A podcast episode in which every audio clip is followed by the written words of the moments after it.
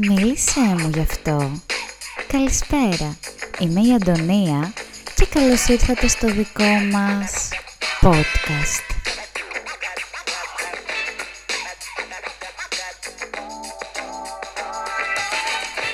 Καλησπέρα παιδιά, τι κάνετε, πώς είστε; Καλώς ήρθατε σε ένα ακόμα podcast, μίλησέ μου γι' αυτό. Βρισκόμαστε στο 7ο επεισόδιο. Ε, θα ήθελα να ευχαριστήσω πάρα πολύ ε, όσους μας ακούνε. Δεν ξέρω πώς είναι και δεν έχει καμία σημασία αλήθεια. Απλά για αυτά τα ένα, δύο, τρία άτομα, δεν ξέρω πώς με ακούτε πραγματικά που με ακούτε. Σας ευχαριστώ πάρα πολύ και μου δίνετε πολύ χαρά με τα μηνύματα που μου στέλνετε για να συνεχίσω να κάνω αυτό το podcast. Ε, το σημερινό μας θέμα, για να περάσουμε κατευθείαν στο ψητό και να μην μακρηγορώ, είναι λίγο πιο σοβαρό κατά τη γνώμη μου, αρκετά πιο σοβαρό από τα υπόλοιπα που έχω κάνει και είναι για μένα πάρα πολύ σημαντικό, οπότε θέλω να είμαι αρκετά προσεκτική και ελπίζω αν κάποιος έχει περάσει καταστάσεις ε, με τις οποίες θα σχολιάσουμε στη συνέχεια. Να μην πω κάτι που θα τον φέρει σε δύσκολη θέση ή θα θέλει να μην ακούσει άλλο αυτό το podcast. Τέλος πάντων, ε, με αφορμή ε, τις 25 Νοεμβρίου που ήταν Παγκόσμια ημέρα εξάλληψης κατά της βίας των γυναικών, ανέβηκε ένα πάρα πολύ ωραίο βιντεάκι στο Instagram, το οποίο σίγουρα είμαι σίγουρη το έχετε δει όλοι, έχει γίνει viral, από μια εταιρεία παραγωγής σοκολάτας. το λέω έτσι γιατί δεν επιτρέπεται να πω το όνομα. Νομίζω όλοι καταλάβατε. Ε, και αυτό το βιντεάκι με τίτλο «Μη με αφήσεις ποτέ» για μένα έδωσε ένα πάρα πολύ ωραίο στίγμα και ένα πάρα πολύ ωραίο νόημα σε όλο αυτό τον πανικό και τον χαμό που γίνεται στις μέρες μας με δολοφονίες, παύλα, γυναικοκτονίες δεν νιώθω καθόλου έτοιμη και σίγουρα όχι η κατά, ο καταλληλότερος άνθρωπος για να μιλήσω γι' αυτό. Δεν θεωρώ ότι έχω κάποια ιδιαίτερη εμπειρία πάνω σε αυτό το θέμα, το οποίο είναι πάρα πολύ σημαντικό. Αλλά θα προσπαθήσω αναλύοντας κάποια πράγματα μέσα από αυτό το βιντεάκι, το οποίο αν κάποιος δεν το έχει δει, εννοείται να πάει να το δει. Ε, θα αναλύσω κάποιες κακοποιητικές συμπεριφορές τις οποίες ε, εντόπισα και θα ήθελα να τις μοιραστώ μαζί σας γιατί σιγά σιγά πρέπει να βλέπουμε τα πράγματα στις μέρες που ζούμε και με όλα αυτά που γίνονται από μία άλλη ματιά. Πρέπει λίγο να είμαστε ίσως πιο πονηρεμένοι όλοι μας και να μην εθελοτυφλούμε σε κάποιες κακοποιητικές συμπεριφορές.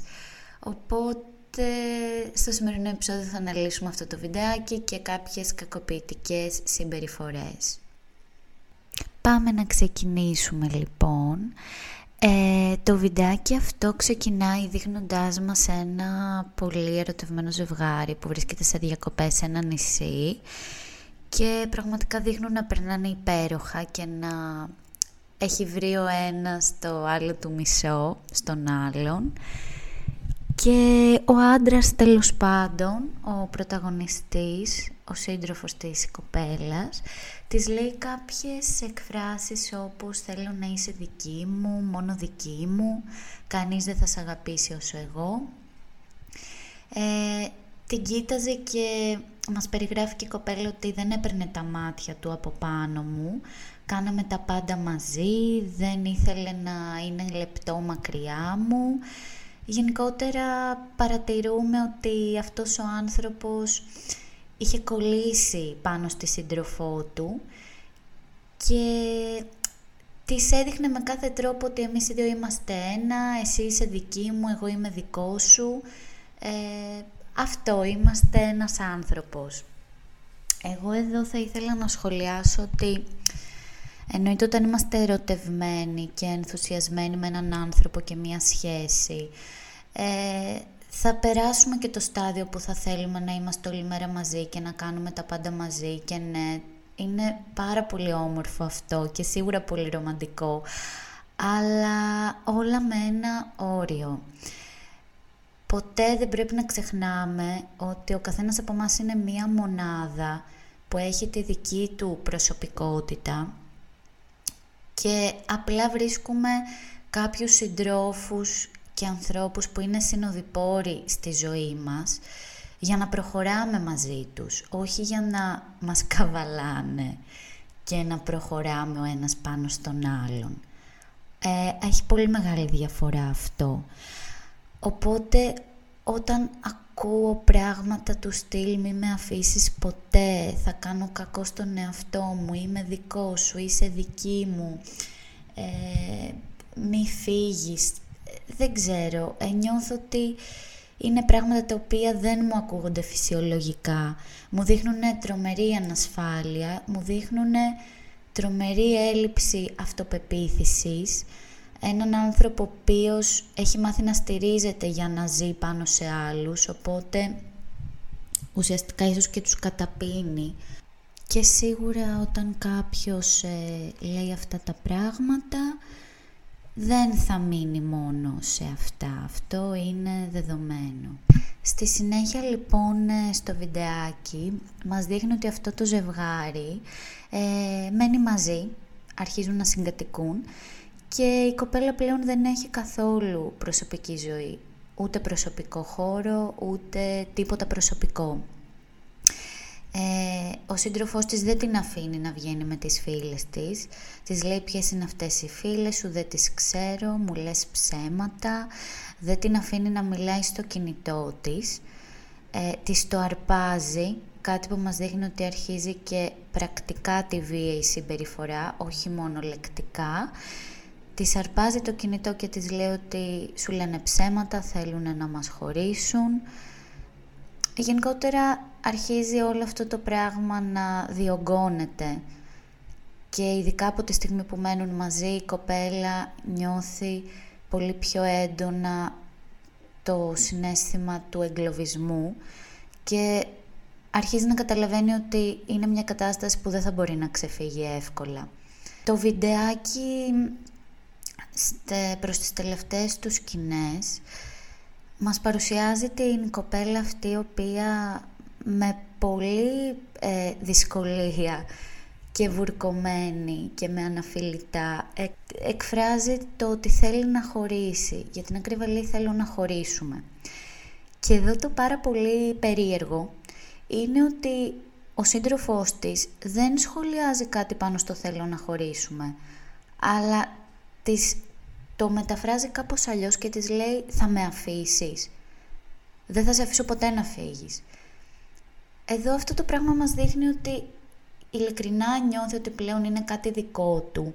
Δεν αντιλαμβάνεται ότι η κοπέλα θέλει να χωρίσουν, αλλά νιώθει ότι θα χάσει ένα κομμάτι του εαυτού του. Βασικά όχι ένα κομμάτι του εαυτού του, αυτό θα ήταν το καλό σενάριο. Νομίζω μας δείχνει πόσο πολύ την έχει υποβαθμίσει, ώστε να μην της φέρεται και να μην αντιλαμβάνεται αυτά που του λέει σαν να είναι μία ξεχωριστή προσωπικότητα. Και τέλος πάντων ε, δεν το δέχεται αυτό ο συγκεκριμένος. Αρχίζει να την κυνηγάει, υπάρχουν κάποιες σκηνές βίας στις οποίες προσπαθεί να την φέρει πίσω και στο τέλος την ρίχνει από έναν γκρεμό. Τελειώνει κάπως έτσι αυτό. Και το βιντεάκι θέλει να μας περάσει το μήνυμα ότι εγώ δεν τα κατάφερα, εσύ όμως μπορείς να τα καταφέρεις. Είναι η σειρά σου να μιλήσεις. Υπέροχο μήνυμα. Ε, ευχαριστούμε πάρα πολύ για αυτό το βίντεο, ειλικρινά, που έχουμε την ευκαιρία να το δούμε. Ε, τι να πω, ε, είναι πολύ περίεργο, δημιουργεί πολλά συναισθήματα, συγκίνηση. Το καλύτερο όμως που δημιουργεί είναι συνειδητοποίηση κάποιων περιστάσεων και καταστάσεων που ζούμε καθημερινά και δυστυχώς δεν τα βλέπουμε όσο σοβαρά είναι. Αν προσπαθούσα να αναλύσω το τι μπορεί να έχει ο, ο άνθρωπος αυτός στο κεφάλι του, νιώθω ότι έχει φτιάξει έναν δικό του κόσμο, στον οποίο κόσμο είναι αυτός ο κυρίαρχος και η κοπέλα του, η σύντροφός του, είναι κάτι σαν ε, σκλάβος του, τον οποίον θεωρεί μπορεί να κάνει ό,τι θέλει, να τον έχει κλεισμένο σε ένα σπίτι, να μην τον αφήνει να έχει περαιτέρω κοινωνική ζωή εκτός από αυτόν, να μην έρχεται σε επαφή με άλλους ανθρώπους και γενικότερα να μην παίρνει ερεθίσματα έξω από το σπίτι τους, έτσι ώστε να μπορεί να την μεταχειρίζεται πάντα και σωματικά και ψυχολογικά και συναισθηματικά όπως θέλει αυτός και όπως τον βολεύει. Και γενικότερα όλοι οι άνθρωποι κακοποιητικοί έτσι κάνουν και έτσι καταφέρνουν να κρατάνε και τα θύματά τους σε κατάσταση ώστε να μην μιλάνε και να τα έχουν πάντα του χεριού τους. Πάμε λοιπόν μέσω κάποιας μικρής έρευνας που έκανα ε, να δούμε κάποια πρώιμα σημάδια κακοποιητικής συμπεριφοράς τα οποία μπορεί να συναντήσουμε σε έναν άνθρωπο ε, και ειδικότερα σε μία σχέση γιατί μιλάμε για τις σχέσεις. Ε, πρώτο σημάδι είναι όταν μία σχέση προχωράει πολύ γρήγορα.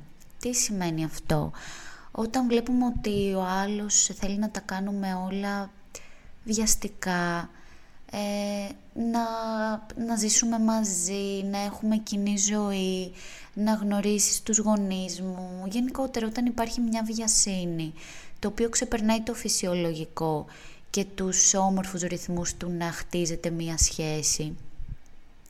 Αυτό το πράγμα πρέπει να μας χτυπήσει καμπανάκι.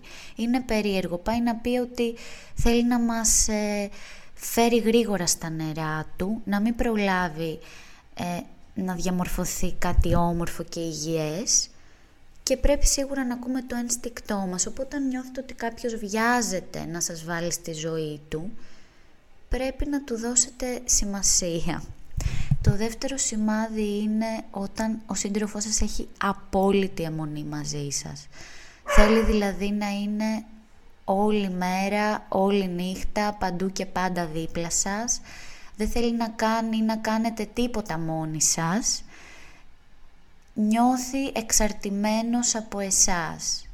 Και σε αυτό πάντα, σε όλα αυτά θα ακούμε το ένστικτό μας και ό,τι δεν μας φαίνεται φυσιολογικό θα πρέπει να το παρατηρούμε. Το τρίτο σημάδι είναι όταν δίνει πολλές υποσχέσεις για το, για το κοινό σας μέλλον. Τύπου μας βλέπω σε ένα χρόνο να έχουμε οικογένεια, να έχουμε το δικό μας σπίτι, το δικό μας αυτοκίνητο, τα παιδιά μας, το γάμο μας, μπλα μπλα μπλα μπλα μπλα. Κάτι το οποίο δεν είναι πολύ υγιές να το λέει ο άλλος όταν είστε ακόμα πολύ νωρίς μαζί.